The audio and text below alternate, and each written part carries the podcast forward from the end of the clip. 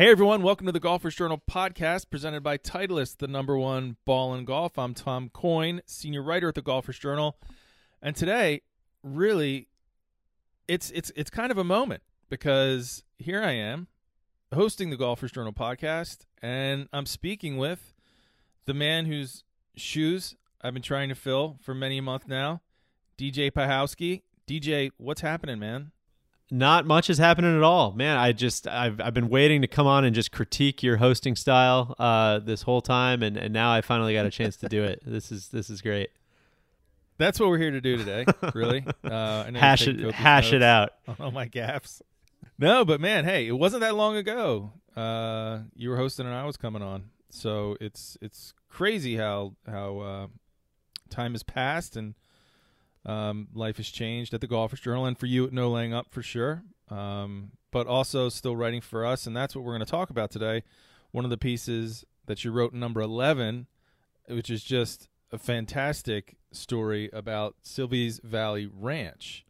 Um, I, you know, reading it, I, I visited there this summer, so reading it, you know, brought back a lot of good memories and um, also annoyed me a little bit because it's like my big story in my America book, and you scooped me again. Oh, Remember how you scooped me in the Scotland book on I was I was just about to say like you know I hope I. I hope I didn't step on your toes with the regards to the book. I don't I don't know. Well, hey man, li- listen, it's 2020. Maybe you should pick a medium where you don't have to you don't have to wait a year for your stuff to come out. this is true. This, fair point. Uh, you can't. Yeah, you're gonna get scooped when it takes a year from your finishing the book to getting it to well, the no, shelves. But I I hope that uh it's well, such I a hope great that spot. I hope that my uh, I hope my story lined up with your experience. Then it's it's cool that we have both been there because I don't know too many people who have.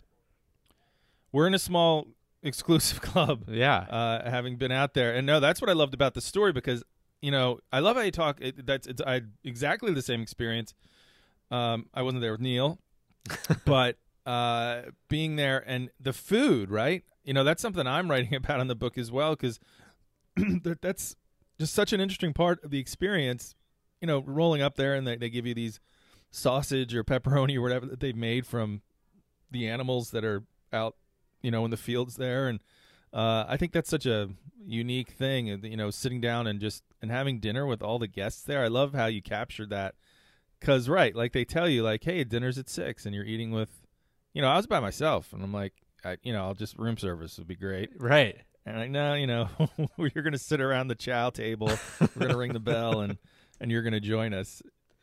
Yeah, And I it- was not looking forward to it, but no, I wasn't either. Described, it's really special. It is, and it's uh, yeah. I mean, I know, Yeah. I know. We'll get to the to the reading uh, in a minute here, so I won't go into too many specifics. But yeah, it's uh, it's a hard thing to wrap your mind around. The fact that you uh, that you really by the end of your trip, you're really looking forward to going and sitting down and eating with strangers, and you know, getting to know their life story and connecting with other human beings. Who would have thought? You know, that could be a fulfilling experience.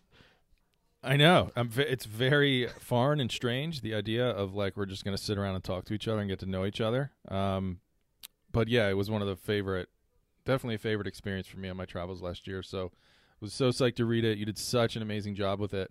Um, I love how they captured the photography as well. That chandelier, the golf clubs is just it's just so cool. So oh, just a really really unique place. Everyone's going to hear about it in a minute. You might have read about it um, in number eleven already. But what do you have coming up for us? It's a little bit different, DJ. You're going to be reading, and I think you're going to be joined by Neil, correct? Correct. Uh, yeah, Neil and I sat down. He was with me on the trip, um, but he had not heard the story yet. So he was, uh, you know, fresh ears listening to me uh, bloviate on about my uh, my experience, and and so he'll interject every now and again, and and we kind of we take some detours uh, away from the story, but uh, hopefully you'll you'll grasp um, you'll grasp what's in the magazine, and as well as a, couple Nice. essential stops as well. Fantastic, fantastic. So you also have some pretty cool stuff coming up in 12 that I want to talk about. Before we get to that, just remind everyone, hey, if you're playing at Silvies Valley, wherever you're playing, if you're like most golfers, you're looking for more speed, more precision, and more consistency in your game. And the Pro V1 and Pro V1X, they deliver on that every time. Uh, they're designed to fit your game regardless of your swing speeds or ability levels. So prove how good you can be. Tee up the Pro V1 and Pro V1X on your next round. That's the ball I was playing out there in Silvies, and it it uh, it served me well. Uh, also, want to take a moment to thank the sponsors from the pages of the Golfers Journal, and that's Titleist, Linksoul, Scotty Cameron, Links and Kings, Oakley, and New York Private Bank and Trust. If you're enjoying the podcast, if you're enjoying the book, make sure to subscribe, re- or resubscribe if you're enjoying the book. It's time for a lot of us to do that for sure. And if and if you do so, you're going to have a chance to get number 12. And you've got a really cool story coming up in number 12, DJ, about the Dunvegan. Yeah, really just the the intro to uh, a very cool piece that that Travis and some other people put together. But yeah, I, I kind of wrote an essay, um, an essay for the front of that story, just about what the Dunvegan means. Uh, I don't know, means to me, I guess, or, or, means to hopefully a lot of a lot of other traveling golfers. And um, it's a pretty special place. Tom, have you been? You've been to Scotland, correct? I, I have. And, yeah, so uh, you, you know I, you know the Dunvegan. Dunvegan. Yeah, it's the best uh, kind of like post post round hang drink in you know in golf and. Um, it's kind of one of those places I think cliches, you know, become cliches for a reason. Um, it, it's one of the one of the things you hear first about St. Andrews is, you know, when you get done playing the old course, you need to go to the Dunvegan, and um, it, it, like I said, I think those things become well worn uh, for a reason. It's because a lot of times they're they're just that good. But what the uh, what the story kind of gets at, I think, or at least my intro of it is, um, you know, that's kind of the it's almost the the place built on the American dream a little bit. It's everybody who goes to St. Andrews really thinks about like, man, I, I think I could pack up and live here. I, I really I think I could do it. And uh, shout out to the the Willoughbys. They were the ones who actually did it, and they they made it work. And uh, so they should be they're heroes in in my eyes. Yeah, Totally. Such a cool spot, and that's going to be a great story. I mean, other stuff in number 12. Uh, Travis has a great story with um, Rickie Fowler and Matt Wolff, and you're in there. Will Bardwell does this story about uh, prohibition's influence on courses on the Canadian border. Um, and I damn it, I got scooped again. I'm writing about one of the. I was literally just yesterday writing about. These are all just setting the table for setting the table the for border. your book. Maybe it is. Maybe it's just whetting appetites. Exactly. Um, but these cool courses where part of it's in America, parts in Canada, so that you could golf and, and drink, you know, in the 1920s. So uh, that's going to be really fascinating. And I have a story in 12 as well about going to the most difficult golf course to find in America. Um, I'm not going to give you any hints about where that might be, but how about if that? you want to read those stories I've... and you want to read 12, 13, 14, yeah, right? How about yeah. it? Um, but if you want to, if you want to read those stories, remember up those subscriptions. Subscribe to the Golfers Journal, subscriber based model here, and you allow us to do what we're doing. And actually, in 14, I just turned in a, a story to Travis that DJ. I'll tell you, I think it's going to be, well, for me, it's the it's the most meaningful thing that I've ever written in golf. Uh, That- book, Golfers I mean, that's no- that's otherwise. high So praise. I'm really excited about that one. So for myself, if I just don't mean you know you've wri- you've written a Um, lot of meaningful things, so I can't wait to see. I can't wait to see it. yeah, this one is is um, it's going to be uh, yeah, I'm I'm I'm excited about it, and uh, so if you want to get 12, 13, 14, get those subscriptions in. So without further ado, let's take a trip to Oregon, out to yonder Silvies Valley Ranch. And play some reversible golf, eat some goat, have a good time with our friends DJ and Neil. DJ, thanks so much for doing this and for joining us. Absolutely, good to good to talk to you. All right, be well, friend. See ya. And take it away. Hello, Neil. Hello, Mr. Non Repeating. How are you? I'm doing well. Uh, we're here today to talk about Silvies Valley Ranch. What's the first thing that comes to mind when you hear Silvies Valley Ranch? Rural, Very exceptionally rural. far away, Exceptionally rural. Uh, far eastern Oregon. high desert, Flying to Boise to get there.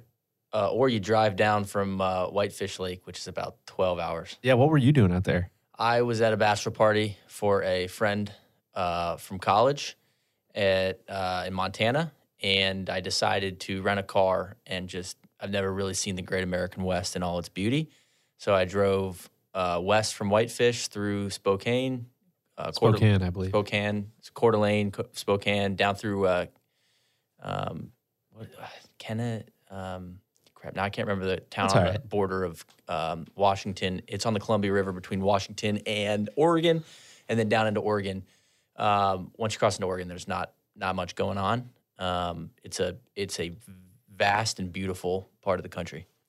It is, and it's a place that we ended up for a Golfers Journal story. Uh, when was that? End of last. That was, That kind of last fall. Uh, August, August. mid August. Yeah. Um, so we wound up there. I was writing uh, the piece that we're going to be talking about today. You were working on a video that we're going to be rolling out on uh, the No Laying Up channels, multiple various platforms. Yes. Um, to to give people a little little more multimedia view of it. But uh, first things first, we're to just dive right in. I don't think you've read this story yet. I have not early access to the Golfers Journal. Well, what a- treat! That's exciting. Well, by the time everybody hears this, they will they will have uh, they'll have it in their hands. So I don't think it'll be early access feeling for them. Okay, You know what I'm saying? I do, All right. but still a treat for me. It's still a treat for you. well, you you factor semi heavily into this story, so just go ahead and if there's anything I get wrong, anything you want to expound on, you just you just jump right in. Okay, dispatches from the New Frontier. Dispatches from the New Frontier. Uh, shout out to uh, I don't know Travis probably came up with that headline. Travis or Casey or Brendan, who knows? Redefining dinner conversation and what makes a great golf trip at Silvies Valley Ranch. Words by yours truly, DJ Piehowski. Photos by Brian Orr, unless otherwise credited. Let's dive in, shall we? we shall. Jeff Campbell absolutely positively does not need to be making sourdough seven days a week in a remote patch of land in eastern Oregon. He has a PhD in immunology from Stanford University and spent years working in the Bay Area biotech scene. Shout out to Elizabeth Holmes. Uh, but as soon as he launched in, into an unforgettable history lesson on this particular loaf, my dinner companions and I were thankful he made the decision to stay. Campbell's passion is just one of the wonderful things, wonderful peculiarities of Silvies Valley Ranch, where the mundane things we take for granted back home become highlights of the experience. The Bandons and Cabots of the world may have Silvies outclassed in natural scenery and architect name recognition, but at each of those properties, with their high number of rounds and room nights, guests may be understandably held at something of an arm's length. When you're at Silvies, Scott, Sandy, and Jeff Campbell pull you in and make you feel like you're part of the family. And like most families, it starts at the dinner table. The threat of small talk stilted. God damn it. this is harder than it seems. The threat of stilted small talk lingered heavily as we approached our first dinner. You see, at Silvies, there's nowhere to hide from it. Conversations with complete strangers are built into the to the design of the place. The bare bones restaurant operation means that most meals, especially dinners, are served family style with the other guests. Was that was that a positive or negative for you? It was an unexpected positive. Okay, good. Um, but yes, the you, you did have to kind of be prepared for the small talk. Um, but it, it ended up being a positive, and I think going, I think it adds a, a layer to my desire to go back because you never know who else will be a guest there. You know, it was the two of us, and then it, it's just a Well- kind of a crapshoot. You might you might be taking the words out of my mouth here. Uh, back to the story. When we visited on our when we visited on a stretch of a weekday evenings during the late summer, there were another ten or so guests on property. So gathering the entire resort around one table felt more like an intimate dinner party than a middle school assembly. When the dinner bell rings, yes, yes, you can attest, it's an actual dinner bell. Uh, guests file into the beautiful high ceiling dining room, and musical chairs themselves into a pair of long banquet tables. This is the only proper restaurant on site, and its hours are sharply fixed. In other words, if you miss the bell, you are what most frontiersmen of a bygone age would call shit out of luck. My travel companion, fellow no laying up compatriot Neil Schuster, and I found two seats near a cheerful looking elderly couple on the end of one of the tables and prepared to answer or reciprocate the standard sleepy questions about jobs, siblings, weather, and our current Netflix lineups. We were fresh off a pair of cross country flights into Boise, Idaho, and a three hour drive over gravel into the cell service desert of Eastern Oregon, during which we passed an actual building called the Bates Motel. Shout out to uh, Alfred Hitchcock and Psycho. Small talk with strangers did not sound appetizing to two weary travelers, but it wasn't long before we realized that Silvies demands a different mindset. It's most effective if you're willing to take a step back in time and strip away the distractions that made you take the trip in the first place. Before the dinner table conversations even reached even reached the "so where you from" stage, we pol- we were politely cut off by Jeff Campbell, Silvies overqualified food and beverage director. And to convert, Jeff was the, the chef or the bartender. Well, he he was the bartender, but the the, food and beverage right? director. Yeah, he was yeah. kind of in charge of everything. Yes, and it, he he um, he ran shit. He he absolutely did. He absolutely did. Uh, Before we do anything here, he announced, it's important that you all know a bit about the sourdough bread that's sitting in front of you. He or someone else from the resort gives this speech every single night, but it never never seems to feel forced or rote. While living in a house full of microbiologists in Palo Alto years ago, Jeff and the rest of the scientists became obsessed with the science of baking. We started capturing wild we started capturing wild yeast from different sources and trying out all these different breads with them, he said. In fact, I'm sure that there are many freezers at Stanford to this day that have archives of our sourdough cultures frozen away. That's just how scientists are. Once you have something that works, you never you you need to make sure you don't lose it. End quote. After Jeff's brothers, Scott and Scott's wife, Sandy, sold their veterinary practice in 2007, by the way, Neil, this was the largest private practice in the country at the time. Uh, they purchased the expansive Silvies Valley Ranch, a working goat and cattle ranch that sits on a plot of land roughly the size of Chicago. How about that? Pretty big. While they were in the process, oh, I thought got to I turn the page I past thought it. Sa- Sandy and Jeff were. That's, no. it's Jeff. Okay, Scott. Scott and Jeff. Scott was not there when we were there. Yeah, yeah, I, I remember that. Some for some reason I thought Sandy and Jeff were, bro- were brother and sister. But sorry, please continue. Thank you. While they were shaping part of the 140,000 acres into a luxury resort, the Campbells were trying to figure out who in a country of seven in a county, sorry, of 7,000 residents would be capable of building a world-class food and beverage operation. After a brief stint in cooking school in Vermont, Jeff, the family baker, decided he was the perfect person for the job. He went on to explain that a good spongy sourdough starter will stay alive and multiply in perpetuity as long as it's fed regularly with flour and water. The particular starter that Jeff uses at Silvies has an in, intensely special meaning to the Campbell family. Jeff got it from Abel Diaz. Abel Diaz got it from Julio Urizar. Julio Urizar got it from Mildred Graves. Mildred Graves got it from her mother, and her mother got it from a Basque hermit out near Wagontire, Oregon, more than 100 years ago. And Neil, this is in parentheticals here, but in case you were curious how desolate Wagontire is, according to the Oregonian, its population from 1986 to 1997 was two. Uh, it was William and Olgie Warner. So probably not a lot of people out there 100 So years ago. I want to jump in here because this conversation we had about the starter, I was just kind of uh, flummoxed from the start of it. I couldn't figure out. Like I was like, wait a second, is starter? I had actually raised my hand. I was like, is starter al- alive? Is it like a? Is it a? I had absolutely no idea. I was it- right there. I'm glad you asked. You know, It's the whole thing. Like, uh, if you ask someone else in the class, probably has the same yeah. question. I was like, I kind of embarrassed. Like, is it like some kind of of uh, you know microscopic organism or something? And so then explaining all this, and I didn't realize that bread had like a family tree of that kind that you just kind of kept going. No idea. I had no idea that starter existed. So we'll, we'll get into maybe some starter later because I, I got deep in the starter scene for for a minute after after we left. Well, you trip. you took some starter with you. I did. That was the whole cool thing. Was like, uh, you know, if you if you really like the bread, they'll give you some starter to take home. Put it right in your bag and put it right in your fridge. And so I did that. Made a couple of those. It was great. I was continuing my road trip through the Great American West, Yeah, so I would- didn't want to take it. It would have died with Yep. you. But all right, this is a quote. When we opened Silvies Valley Ranch, Abel Diaz said he'd give us some of his starter, Jeff explained, but I had to remember where it came from. So that's what we do every single night. The bread is but one example of what makes Silvies Valley Ranch different. Plenty of resorts use local myths and lore to spice up the guest experience. Very few do it without the patronizing stink of consultants or brand managers carefully, quote, curating an experience.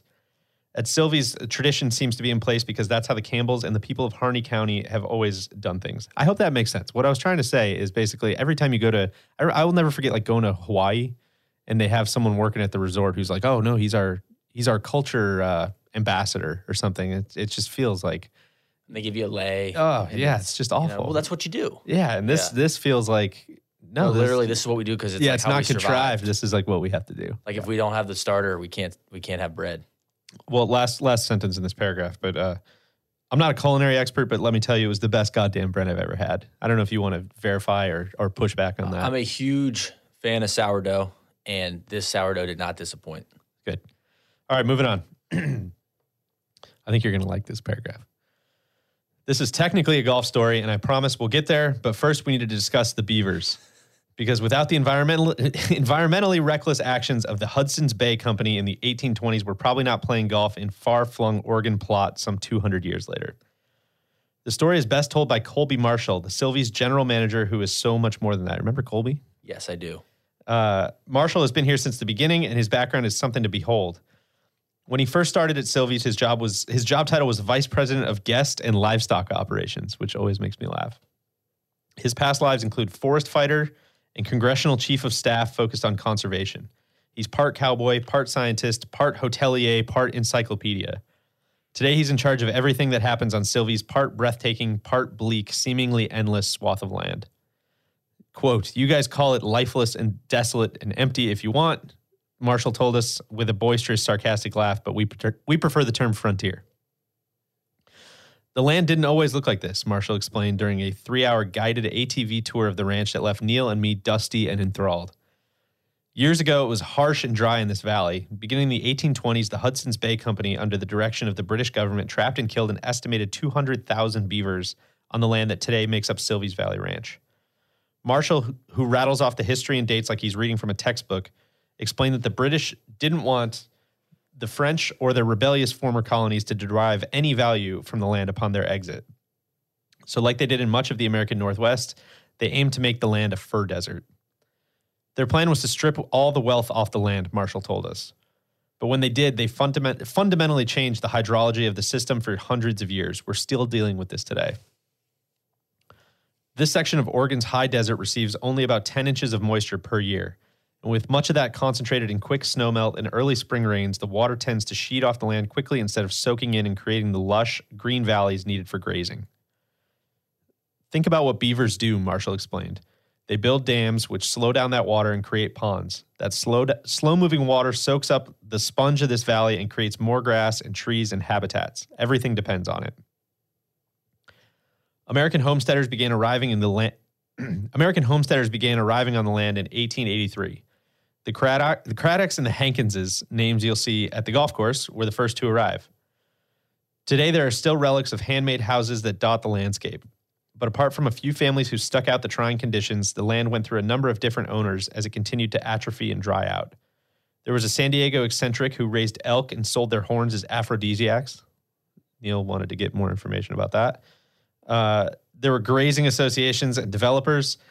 Someone tied to the savings and loan crisis in the 1980s owned it for a minute, but each owner of the land seemed to share the same short sighted vision.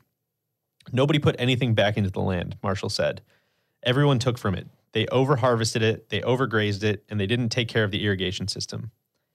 That's the iteration of the valley that Scott and Sandy Campbell grew up knowing. Long before they built their veterinary practice, they were children in nearby Burns, Oregon. When we were dating and when we were engaged, we would see it all the time, said Sandy. We would drive through this valley, we'd see this ranch and think, wow, imagine what we could do with that piece of land. In 2007, they decided to find out. After selling their business and retiring, the Campbells were ready for a new project. Scott was home for two weeks and already he was in the kitchen rearranging all my drawers, Sandy said. I told him he probably needed to go somewhere where he was in charge. Sandy was the best. The Campbells purchased the ranch as a place to relax in retirement, but when they took stock of what they had, they realized how much work there was to be done. In other words, the landscape we saw used to be even worse off. We spent quite a few years just figuring out how to get the agricultural side of things back in shape, Sandy said. Part of the answer turned out to be the implementation of beaver helper dams, a rock based way to mimic the effect beavers have on an ecosystem. It's a simple method that uses one of the most natural technologies on Earth, and it's worked swimmingly. A little pun there. You get that? I did. Nice work. After two or three years of working on this, the ecosystems are healthy and the wildlife is returning, Sandy said. We can finally run our goats and cattle to graze the way that they're supposed to. It's another example of the Campbells looking backward to build the future. It seems to pop up around every corner at Silvies Valley Ranch. The solutions aren't simple, but they're far from easy. The next step was getting people to come see it. I'll, I'll comment here. We we took a four wheeler ride around the property. Everything was dusty, but there was this one central valley where they were doing these beaver dams, and it looked like the uh, what is the Hanging Gardens of Babylon?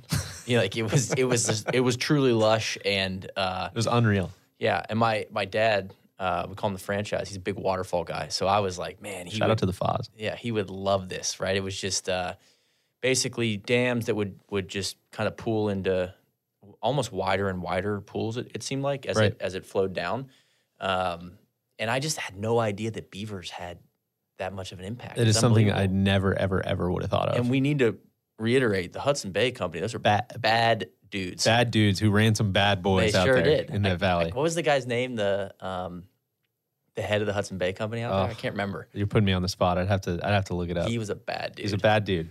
um, one other thing I want to call out that I don't think will be in here is that there's no snakes. Right. How about that? So In the and- whole county, right? yeah. And and I asked, he said it's a high desert and it's one of the few places in the United States that does not drain to the ocean.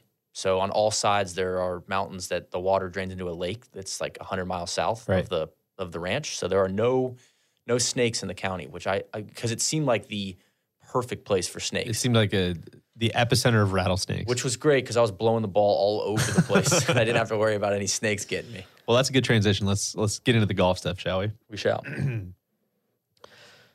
Now we're going to meet Dan Hixson. Dan Hixson was a menace. Dan Hixson always knew that he wanted to build golf courses. The only issue was that he wasn't actually a golf course architect. After years of bouncing around the American mini tours and the Australian tour as a play, as a player, Hixson carved out a nice gig as a club professional at Columbia Edgewater Country Club in Portland.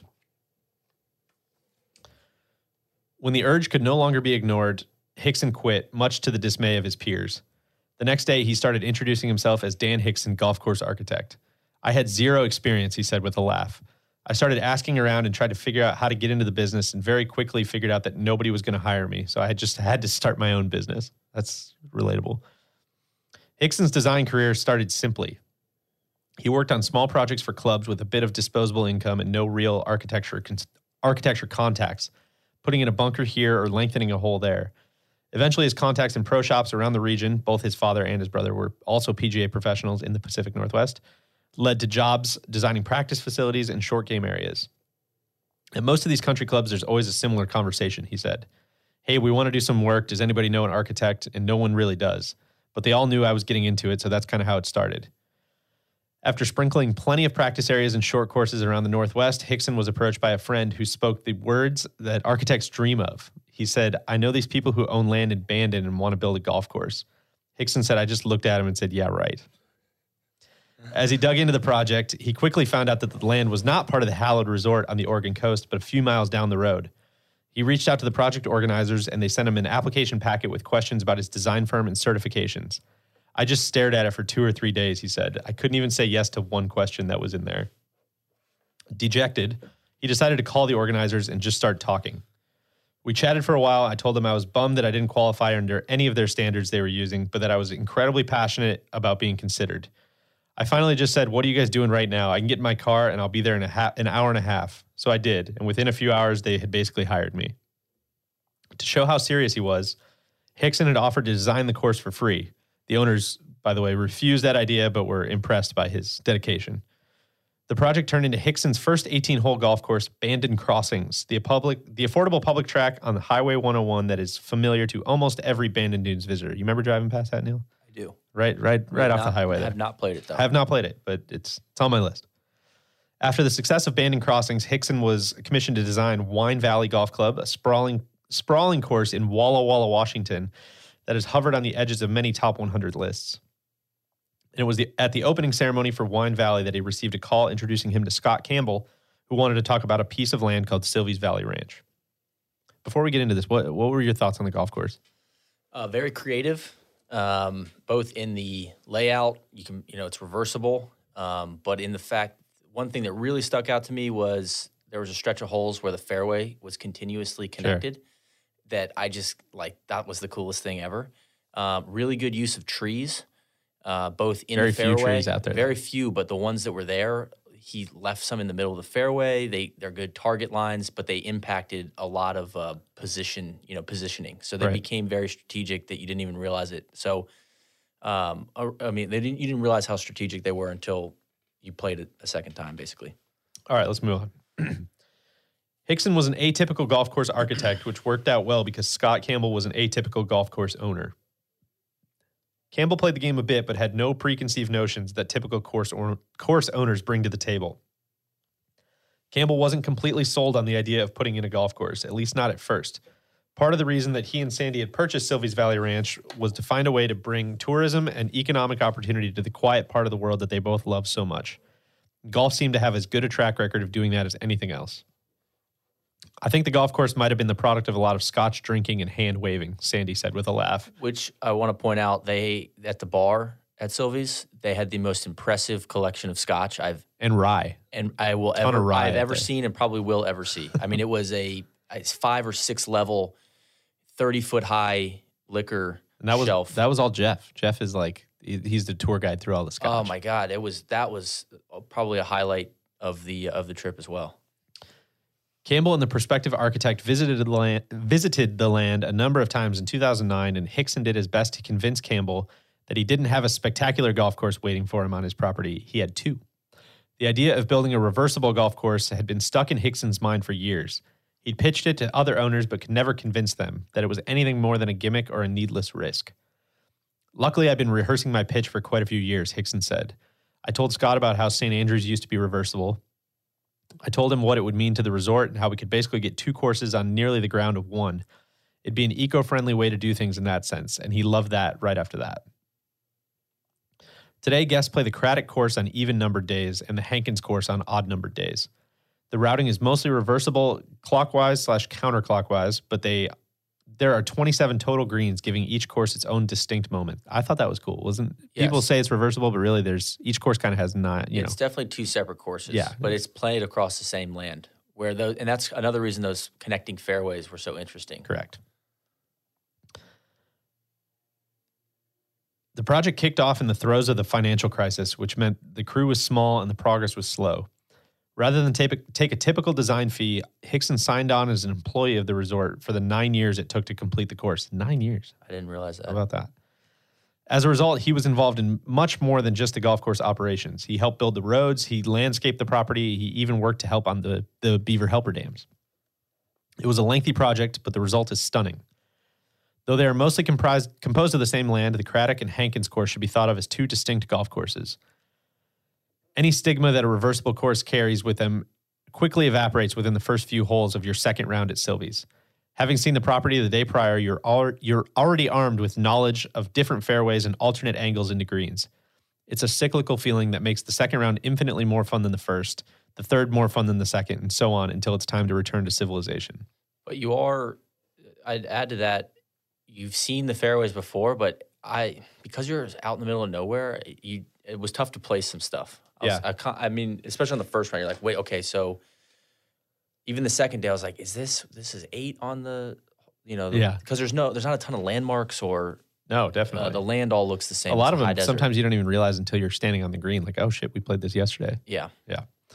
Um, the golf matches the resort. It's rustic and minimalist, shaggy around the edges, but refined and handcrafted in all the best ways. The fairways are massively wide. That might be an understatement, honestly. but the relentless wind and the firmness of the greens are a humbling trade off. One of my favorite features was the set of five consecutive fairways that quietly connect and roll into each other like a capital W with an extra limb. There you go, Neil. It's fun when people walk off the course after their second round, Hixson said, because you can just see that the light has gone on for them. They'll always say the same thing. I'd heard about reversible golf, but I just couldn't really picture it. Now it makes sense. End quote. Silvies also feature, features two short courses, both done by Hixson as well. McVeigh's Gauntlet, named after a bootlegger, that was your boy, McVeigh the bootlegger, Big time. who homesteaded on the property in the late 1800s, is a brutally difficult, that might be an understatement too, brutally difficult but endlessly fun challenge course. Challenge course. That was in- interesting. They don't call it a short course, they call it a challenge course uh, consisting of mostly par threes and a few short fours. It's a fantastic bet settling course, though it's probably best known for the beer tree, where a stocked cooler beer sits in the shade of a massive pine atop the hill, one of the, the course's steepest climbs. It was a big a big walk the, up there. Yeah, the whole that whole gauntlet walk was very difficult. Yeah. and because you're basically hitting from the tops of these, like you know, desert hills over these giant Massive ravines. ravines of desert, and then it's like this little target you got to hit that you can't really see. Uh, it was it was it reminded me more of golf in Arizona. Yeah, agree. But the Chief Egan course is why most people initially have initially heard of Silvies. I, this sorry, this just popped into my head, but um, I was wondering why I was struggling so much on the the McVeigh's gauntlet, and I realized it's because I got stung by that Yeah. bee. Uh, on your tongue. yeah, and so I had a bunch of like Benadryl and stuff. I got stung by. I, I had a bee fly into my cocktail, the horseshoe nail. The horseshoe nail. We had about thirty of those.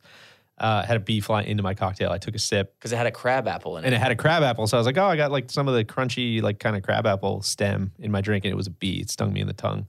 And then Neil wanted to go play golf, so we had to keep. no, we, well, had to we keep were moving. seriously concerned we're gonna have to airlift you to. There's no civilization Yeah, around. it was it was could have been a very very tough scene had, had you not been such a a, a you know a, a homesteader. a yeah, exactly.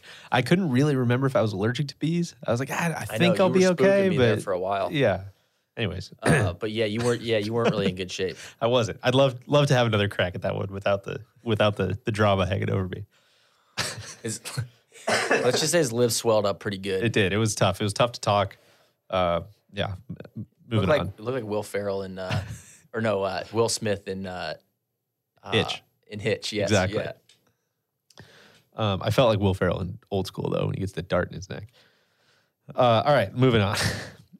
but the Chief Egan course is why most people people initially heard of Silvies. On the short pitch and putt, players have the opportunity to hire one of the resort's two goat caddies. This is exactly what it sounds like. Two caddies, uh, their names are Mike and Bruce, split the rounds on the Chief Egan course using specially made saddlebags to carry drinks, balls, and a few clubs uh, hole to hole. I think the, the bags were made by Seamus Golf. They were. Uh, Oregon's own. The goats are trained to stay off the greens at all times, and apart from Bruce trying to eat some of Neil's unkempt hair when he wasn't looking, they mostly graze and keep to themselves. That got a little scary for a second there The- too, but Bruce and Mike were my dudes. Like, he, listen, I understand that, and it's also crazy that the goats eat the, sh- they eat the shrubs, the weeds. right. They don't eat the grass. Yeah. which is what the cattle. So that the goats are a perfect complement to the cattle. So Exactly. what were there?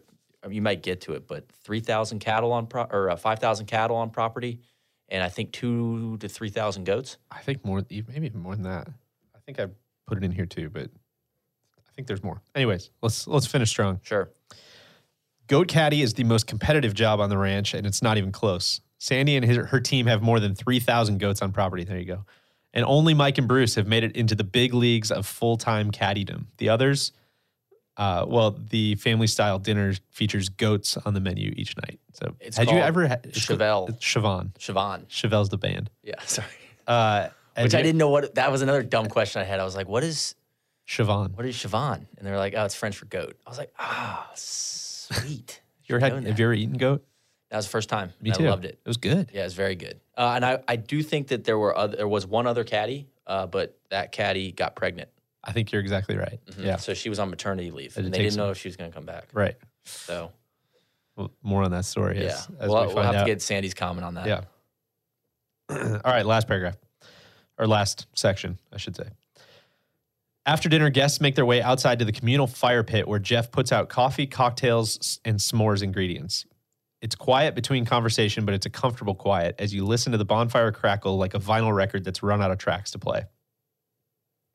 I think I would have been a pretty good frontiersman, Neil said with a stern confidence on our first night, sipping his drink. Somehow, Silvies is able to bottle up this feeling and serve it to each guest. Did I say that? I don't think I said that. after, after sunset, much of uh, this confidence is delivered through the signature horseshoe nail, a rye based cocktail.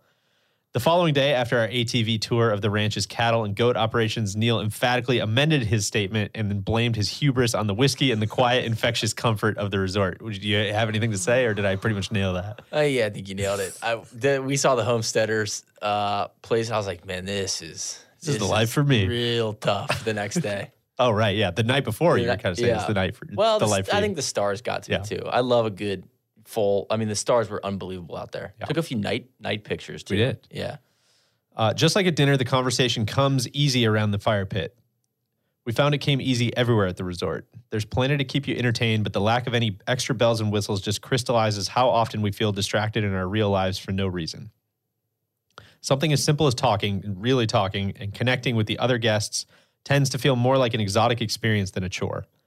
And when the conversation runs out, you can take your time appreciating the roughly 12 billion visible stars overhead. Silvies forces you to rethink what you're really looking for in a golf trip.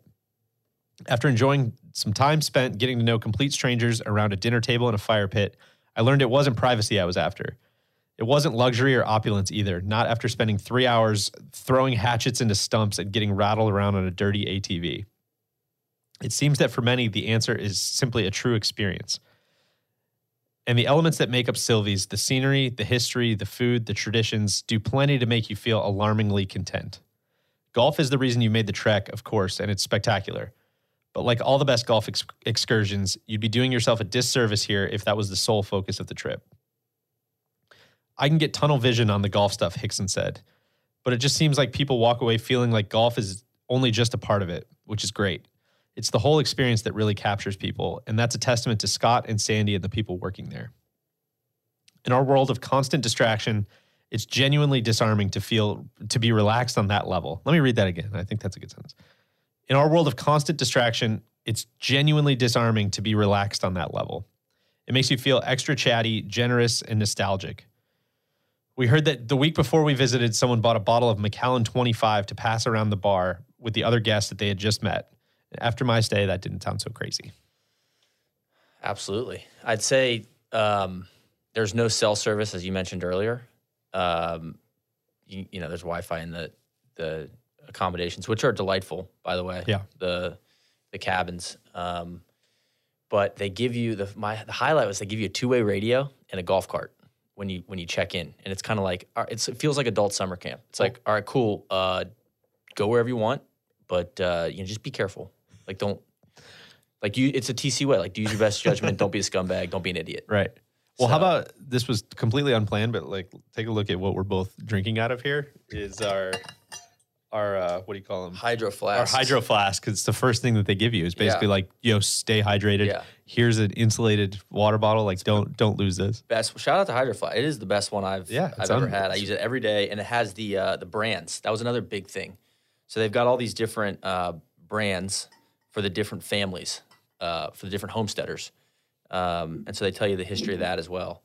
Um, but yeah, the, I The, I the would- point being, I think they they they give you everything you need and and nothing more. exactly. and I can I've been to, you know, not to sound like a douche, but like been to a, a good share of uh, resorts and and golf trips and stuff, and I can think of, you know, one thing that I've actually like kept and used in my functional life, and it's probably this water bottle. So Yes. that's a good example of uh, some of the stuff you take away from there. I think. Yes. Uh, and there's you know there's a bunch of other stuff to do that we didn't do. You can bike. I think you can. Um, I, I just you could almost do everything like twice. Yes. Right. You know, like you could go on a tour of the property twice, you'd pick up more. You could go hang with the goats for longer. You play each golf course three times. Would well, be that's what I'd something you do. didn't mention is we were the only guys on that golf course. Maybe one or two other groups Yeah. all day, and so it is. You can you could go play golf for from dawn to dusk up there and play it every which way. Yeah, and I mean, you go to like Plus the challenge courses. Bandon is awesome. Nobody likes Bandon more than me, but you have uh, you know, you have people who stay off property and kind of parachute into Bandon each day. You have you have that at, at all these resorts, right? And like here, there's nobody staying. You know, there's I don't know where the closest hotel is that's Yeah. not here. There's nobody staying. You know, They were adamant about like not driving at night. yeah, You know, exactly. it's, it's there. It's that rule, and that and there's no there's no way to get in touch with So anybody. the point being, there's only so many cabins on site, which Yeah. means there's only so many people on site, which means there's only so many people playing golf. Uh, and so it's it's kind of what I was hoping to drive home here is like there's just enough people around to to make it not feel spooky, but you're never overwhelmed. Nothing's ever overrun. Uh, it's just it's all, I don't know. It's awesome. I I absolutely loved it. I think some of the pictures in here also they remind me of the um, the course is up on a hill, so you drive Yeah. up to it, you drive the cart up to it, and that there's some really sweeping views of the whole valley. There is. Um, so it's it's uh, And you it- feel like you're just out there in this in a beautiful landscape. So it doesn't feel like a as much like a desert as I think uh, I was expecting. And it's it's weird uh, that a, a high desert like that feels uh, kind of gorgeous, right? Because all the the land is just harsh. Yes, it's r- really harsh and kind of hard scrabbly and stuff and but yeah you get some views that it's just like breathtaking um, well how did, how did i do did i capture the experience all right I think you did. Yeah, I think you nailed it. Uh, and I had a newfound respect for homesteaders and got deep into the Homesteader Act and all the stuff of people settling the West. I mean, it was, I mean, quite a lifestyle. Uh, the government's going to give you the land, but hey, good luck out there, bud. Um, speaking of good luck out there and the goat, can we talk about how, like, I don't know if cute is the right word, but how cool the goats were. They're so I mean, God, and they were, they're just like, they have these, um, they have two, two types of dogs, the Pyrenees, right uh, which are like the guard dogs. and they got then like, had the, like the, the, uh, peruvian uh, like dog, like goat shepherds yes, they have uh, literal. People, not not yeah, dogs. Peruvian guys that were uh, respond like kind of the goat shepherds, and then two sets of dogs. I always kind of thought shepherd was like a job that had gone extinct, but No, absolutely not. Apparently, they're like the experts on it Yeah. worldwide. So they they have oh, they, they say they like have a H one N one like the visas. They like get these guys to come up to Silvies. H1N1, I think, was the the virus. well, I know it starts with an H. HB1, I think. HP one. Thank you. Sorry. um, but these guys are like specialized in in herding goats. It's sweet. And then they had they had two like sets of dogs. They had the Pyrenees, which were like the guard dogs, Right.